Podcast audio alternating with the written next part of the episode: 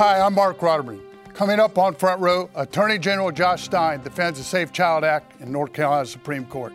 Is North Carolina in the running for a major biomedical facility? And climate change stalls out in the U.S. Senate. Next. Major funding for Front Row with Marc Rotenberg is provided by Robert L. Luddy. Additional funding provided by Patricia and Ku Ewan through the Ewan Foundation, committed to bridging cultural differences in our communities. And by funding for the lightning round provided by Nicholas B. and Lucy Mayo Boddie Foundation, A.E. Finley Foundation, NC Realtors, Reifenberg Construction, and Stephen Gleason. A complete list of funders can be found at pbsnc.org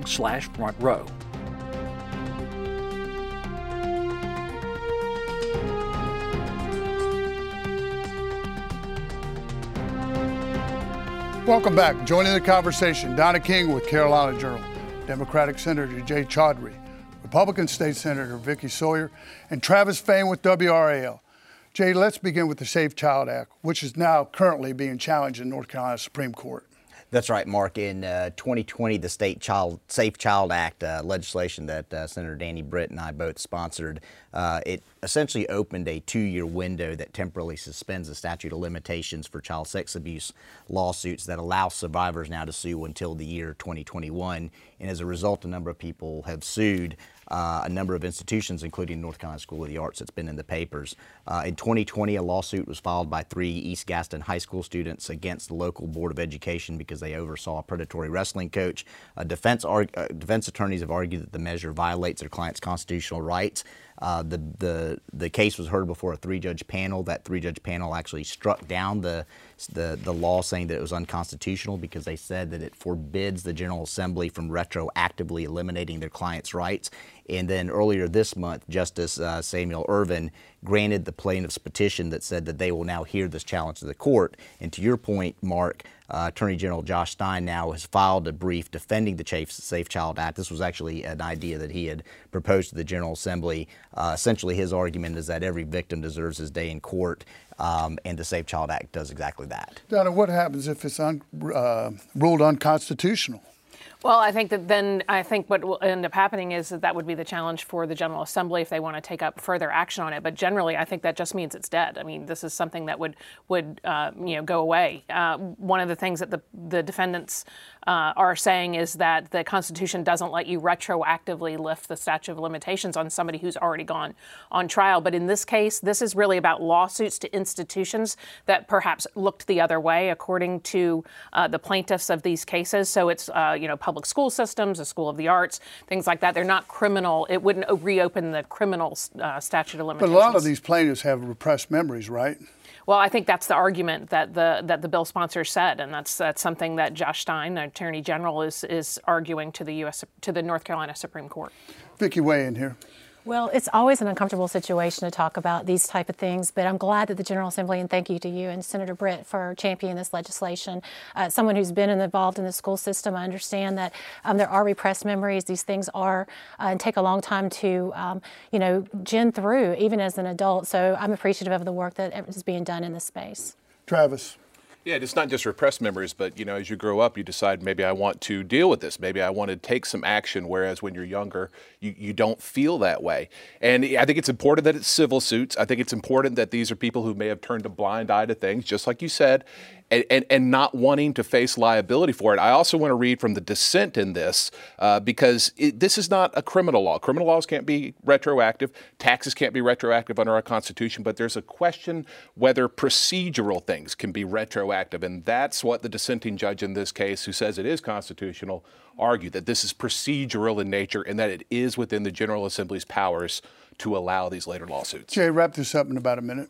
So I, I think one of the distinctions and arguments that uh, Attorney General Stein's office has made is this idea of due process. And, and what the majority in the three judge panel argued is that this was a due process violation. But what Attorney General's uh, Stein's office is ar- uh, arguing it. This is not a property based claim, but it's what's called a tort civil claim. And to, to Travis's point, um, because it's not criminal in nature but civil in nature, they're going to argue that this is constitutional for those. Okay, reasons. I want to move on and talk to Donna. By the way, great conversation. Uh, looks like we may be up for a, mayo, a major biomedical facility here. Yes, yes. The U.S. Department of Health and Human Services is proposing uh, opening something similar to DARPA, but in this case, it would be the Advanced Research now, Project what's DARPA? Agency for Health. That would be defense research. So this is really about Okay. um, uh, health research. What they say is that this would be sort of a, a fast track, high risk, high reward research into everything from Alzheimer's to cancer to research to uh, uh, all different kinds of medical uh, research. And North Carolina would like it's bidding on this. You know, we're, we're a phenomenal location on the East Coast, tremendous biotech agency, university system, community colleges for labor and workforce. Um, but we're not the only ones in the game. Ohio, uh, Massachusetts, uh, all, uh, Georgia, other states are vying for this. Uh, Congress has already allocated in the budget and the appropriations for 22 uh, a billion dollars for this agency. The Biden administration would like it to see closer to six billion over three years. It's a huge project, uh, and of course, our congressional delegation, and I'm sure the governor and the, the Commerce Department The are governor's really lobbying, yeah, they're putting a big package together to see Right. if we can land this here for North Carolina. The question I have, though, as a taxpayer, what is this agency doing that the CDC and the NIH aren't already doing? And is this a really an issue of of creating uh, these capabilities within the existing infrastructure we have? That said, we're a great place for something like Donna, this. Donna, you think it may be predicated on whether we pass Medicaid expansion, though, too, right? I mean, it could be. You know, we've got the Biden administration up there watching us pretty closely, and we've talked a lot about Medicaid expansion. Uh, the House and the Senate have passed their own versions uh, that would eventually theoretically lead to it. But uh, there's no doubt between Governor Cooper's priority being Medicaid expansion and, of course, the Biden administration, that may be a carrot out there. Do you think we pass Medicaid expansion, Jay, after the election? After the election, I'm not. Uh, I'm not sure. I mean, I'm not optimistic about it being passed after um, You think after it's the election. but- 2020, 2023? I mean, I, I hope it's in 2023 where there's a reset. I mean, look, I think if Medicaid expansion becomes a criteria for whether they're going to um, where they're going to locate uh, ARPA H or not, uh, it'll take Texas out of the mix. It'll take Georgia out of the mix, and it, and you know Boston is clearly in the running too. I mean, I will say that Adam Russell, who is the interim director of ARPA, is a Duke graduate, so there's there's some local local ties for us as well. And uh, look, I mean, I think the state's been on a hot streak because there has been bipartisan support between the Republican General Assembly and Democratic governor that's allowed us to become number one number one state in business, and hopefully we can carry that momentum into bringing this federal agency here. Travis, we've been down this road before, though. We've been very close on some, uh, several federal projects, right? Military projects. Yeah, I mean, and we, we've kind of just missed out. I mean, let's remember Massachusetts, major bio cluster. The CDC is in Atlanta. So, I mean, I kind of have to think we're an underdog here, but we do have a lot to sell. And we haven't mentioned the HBCUs. Mm-hmm. And, you know, there is this drive for diversity in all things these days. And having a really, really solid HBCU system or, or conglomeration of HBCUs in the state is something that I guarantee you the state will hit hard as it makes its pitch to the federal government. Vicki, put this in context. Well, for me, it's all about transportation, the infrastructure, and how we're going to support these mass amount of uh, companies coming in. So, of course, I support them, but I'm also cautiously optimistic because for me, we cannot even uh, fund and build the roads that we've promised to North Carolinians. As some estimated that the STI is below or under program or over programmed by eight billion dollars. So, thank you, thanks. I'm glad to have these folks in here. I'm just always concerned how are we going to pay for it. Why don't you think we can? Uh, we can't fund the roads right now. Is that because of inflation? Well, there's a myriad of reasons why, but inflation is definitely one of those. Um, another one is that the programming just uh, was overpromised and underdelivered, and that's not at anyone's like a Democrat or Republican. It was just an institutional change that has to be uh, going on at NCDOT right now. Under their new leadership, they actually are owning that and they're moving forward. So I'm grateful for that. Uh, it's just going to take a while to catch up. Donna, wrap this up in about 20 seconds. Well, you know, we've we've been down this road before. Federal agencies landing a federal agency is a different animal than landing a company, and that's something that we've seen in the past. We lost the uh, the Army command here in Raleigh uh, just a few years ago, um, and so there's certainly a lot of political angles to this. Does the governor, does our does our delegation have the pull it takes to land something like this? We're certainly qualified, certainly in a good location, certainly have the the corporate and and private and university resources here to do an excellent job for the country. Okay, I want to talk about Joe Biden's last couple weeks. His climate agenda seems to be in some peril. So, all throughout the election, that we had heard from President Biden about the clean energy revolution. And that revolution meant about $2 trillion in spending. And a part of that was 100% carbon free by 2035, a net right. zero greenhouse gas by 2050, and um, some temperature in the Paris Accord agreement, keeping that together. Unfortunately, that meant a huge roadblock called the West Virginia Senator Joe Manchin this week. And some people in the party are really saying that he is destroying the world as we know it. But it's interesting, he may actually be in saving, the Democratic Party. In the Democratic Party. But it may be interesting, he may be saving the Democratic Party as we know it because a recent uh, survey that came out between uh, the Siena College poll and the New York Times says that. Siena that, College poll. Yeah, thank you. Says that um, of those surveyed, only 1% see that the climate change is actually the top um, priority for them. And those in that 30 or below age range, which you think would be more progressive, only 3% of those actually decided that that was the number one issue for them. Jay, clearly Manchin thinks the uh, green energy climate agenda is too expensive for America.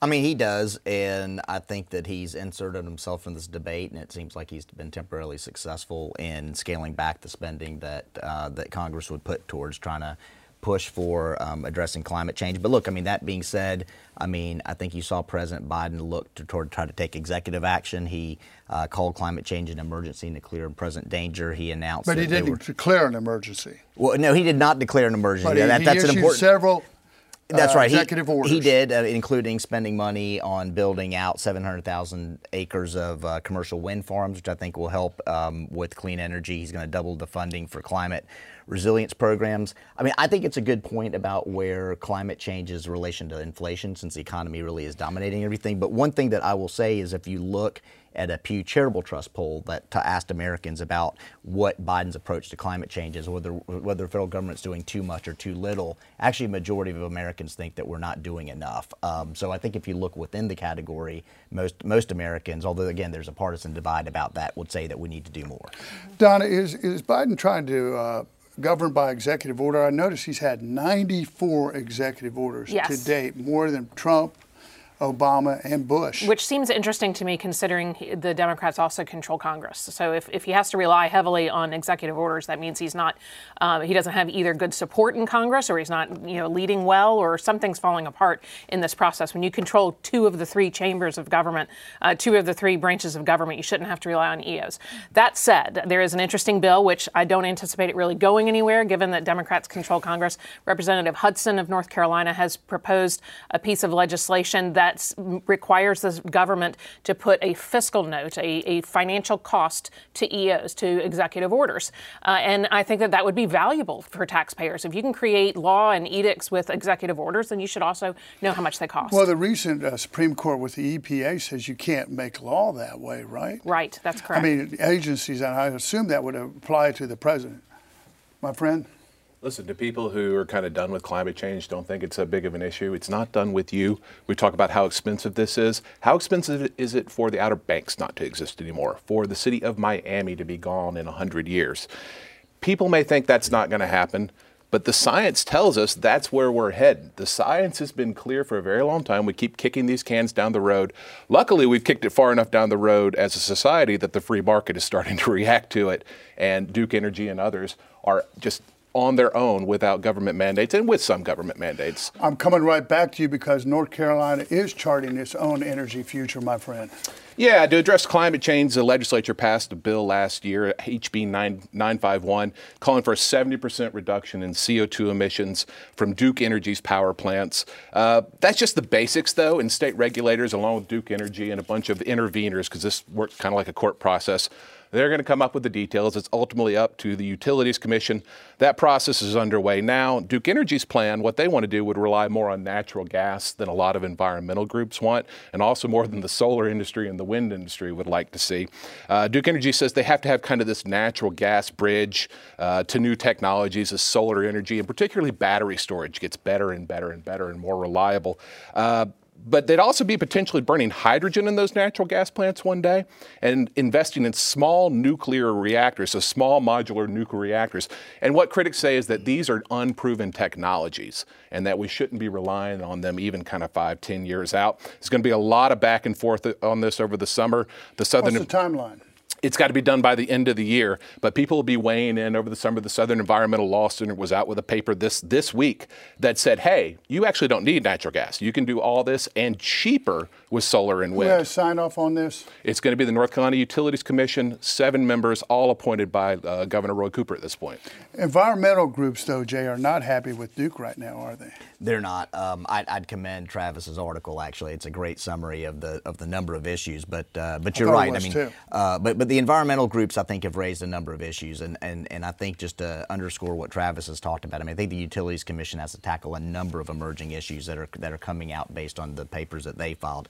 Um, a couple of things that are interesting. One is uh, the environmentalists and the advocacy groups are questioning the actual modeling that's being used by Duke. So, what are the inputs that obviously uh, cause the output? So, the price of gas, for example, is something that has been disputed. Uh, the second issue is the use of technology, natural gas, that Travis talked about. Uh, there is questions about whether this next generation of nuclear power uh, will actually be feasible or not, and what, what is the Europe mix going to be? Europe is headed towards nuclear power, right? I mean, uh, Europe has embraced, I think, nuclear power more so than than the United States has. Um, and then, you know, the last, I think the other, the third issue from from my perspective is also whether you cap solar energy or not. And I think the environmentalists would like to see more about uh, about how much we use environmental energy in the mix. But you know, the bottom line to me is that the Utilities Commission has to sort through a number of issues. Uh, they've got to do it by the end of December, okay. um, and uh, and they've got to do that while keeping costs low to consumers. Donna, your thoughts? Sure. So all of this is based on a piece of legislation called um, HB 951. So this law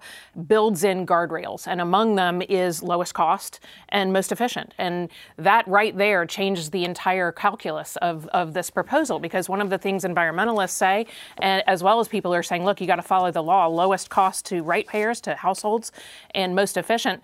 That means that all of the focus on solar and wind, which requires backups, uh, dispatchable backups to make sure that it's reliable.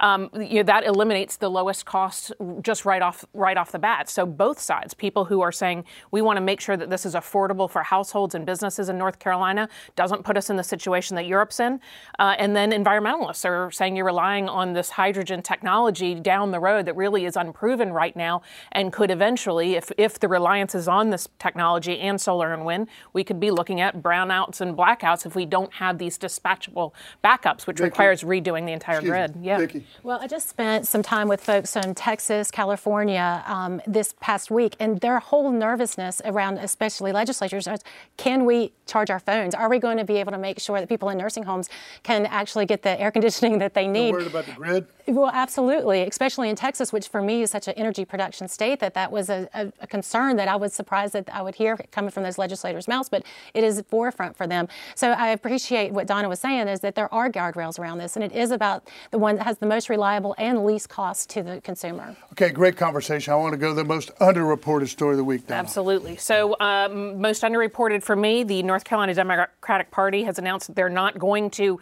follow the union unionization of their own staffers which I think is really an interesting uh, piece. So uh, the party here in North Carolina, they've un- the staff is unionized, and the party's decided at this point not to recognize that unionization, considering that they've been making this such a part of their platform moving into 2022. What was their rationale?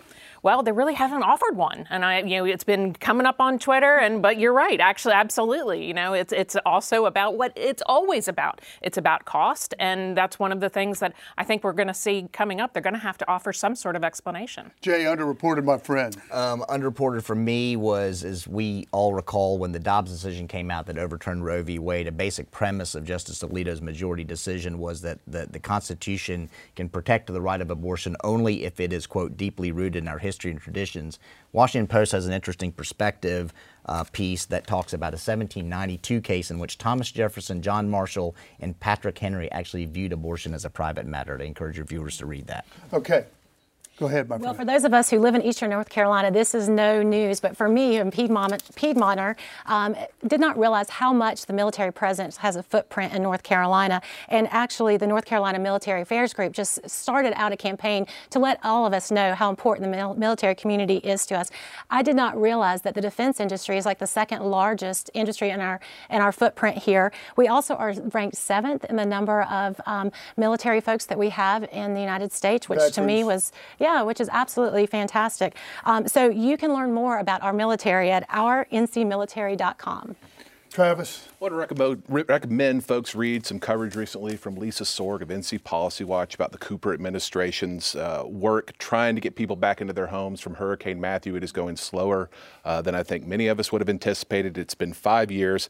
I get it. It's hard layering these state and federal programs. We had a pandemic to deal with the labor market is, is messed up, supply chains are messed up. But again, it has been more than five years, and what Lisa has found is distressing. NC Policy Watch, there will also be a legislative oversight committee meeting on this sort of thing in the coming weeks. Is there money in the pipeline that's not coming through? What is There's it? There's tons of money. It, it, there are a lot of different moving parts, and again, read Lisa Sorg's story. She's written uh, maybe a dozen pieces recently. Is the governor on this?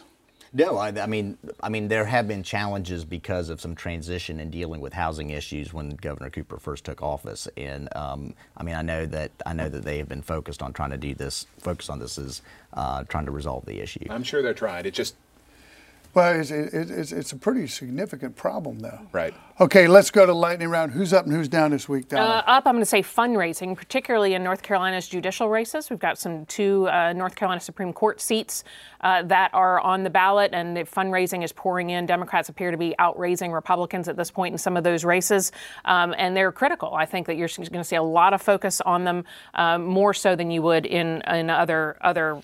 Um, election cycles. But doesn't the super PAC take care of that? Well, I mean, I think, I mean, I think, don't you think there's a high probability that a super PAC's going to come in? I think we're seeing a lot of focus all over the place in states, particularly like North Carolina, where uh, judicial decisions are, are really impacting. Um, my down is Attorney General Josh Stein. It appears that um, Stein is kind of trying, possibly trying to head off action either by the SBI or some other level of authority. He has filed um, a lawsuit asking a federal court to declare a 1931 law unconstitutional. Now, that law uh, makes it a misdemeanor to have uh, campaign ads that knowingly are false. And uh, there's been an investigation at the State Board of Elections and then was passed on to Wake County. There's a hearing on Monday. That's kind of antiquated, though. That's a nuisance yeah, I mean, lawsuit. That, that, that, law came out before free speech was, de- before political speech was declared as First Amendment. Who's up who's down this week, quickly? Um, yeah, so who's up? Uh, marriage equality is up. Uh, this past week, 47 House Republicans joined Democrats to pass legislation to repeal the Defense of Marriage Act. Uh, among the Where's Republicans. Tillis on that in the Senate? Uh, well, so that hasn't been voted on the Senate, no, right? But and, he said I, a little I think something he, about I think it. he said he was inclined to support it, if my right. memory serves me correct. But among, Senator among, Thom Tillis. Uh, that's right. Uh, among the Republicans who supported it was Elise Stefanik, the House GOP conference chair, and the chair of the Freedom Caucus, Scott Perry. So that bill was aimed at Supreme Court. And who's down?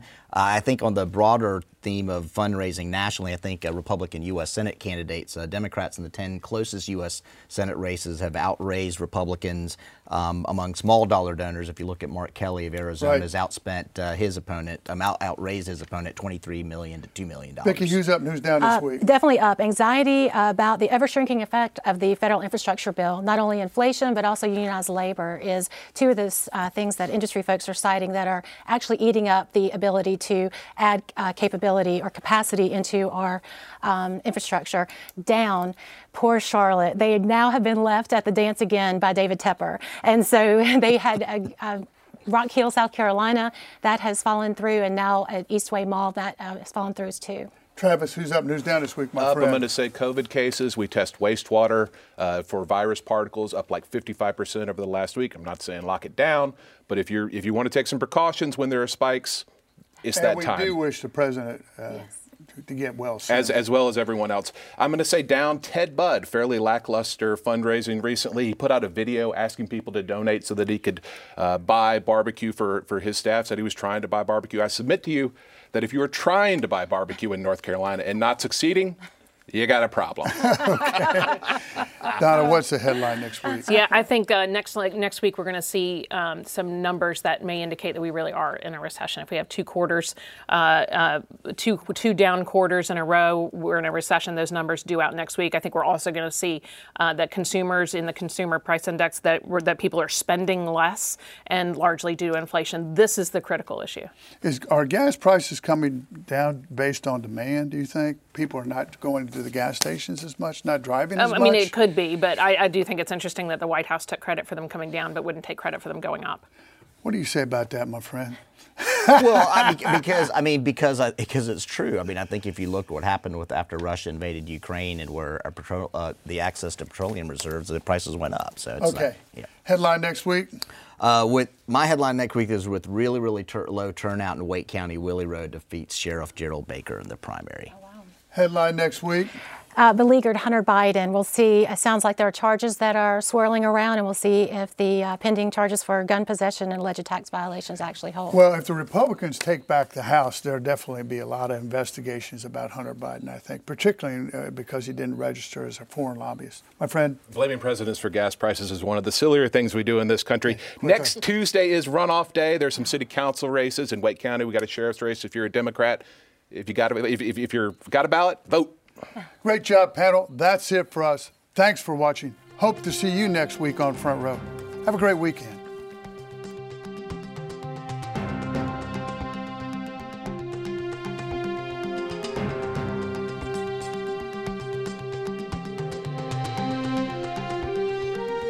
Major funding for Front Row with Marc Rotenberg is provided by Robert L. Luddy.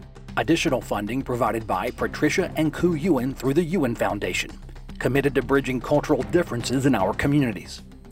And by funding for the lightning round provided by Nicholas B. and Lucy Mayo Boddie Foundation, A.E. Finley Foundation, NC Realtors, Reifenberg Construction, and Stephen Gleason. A complete list of funders can be found at pbsnc.org slash front row.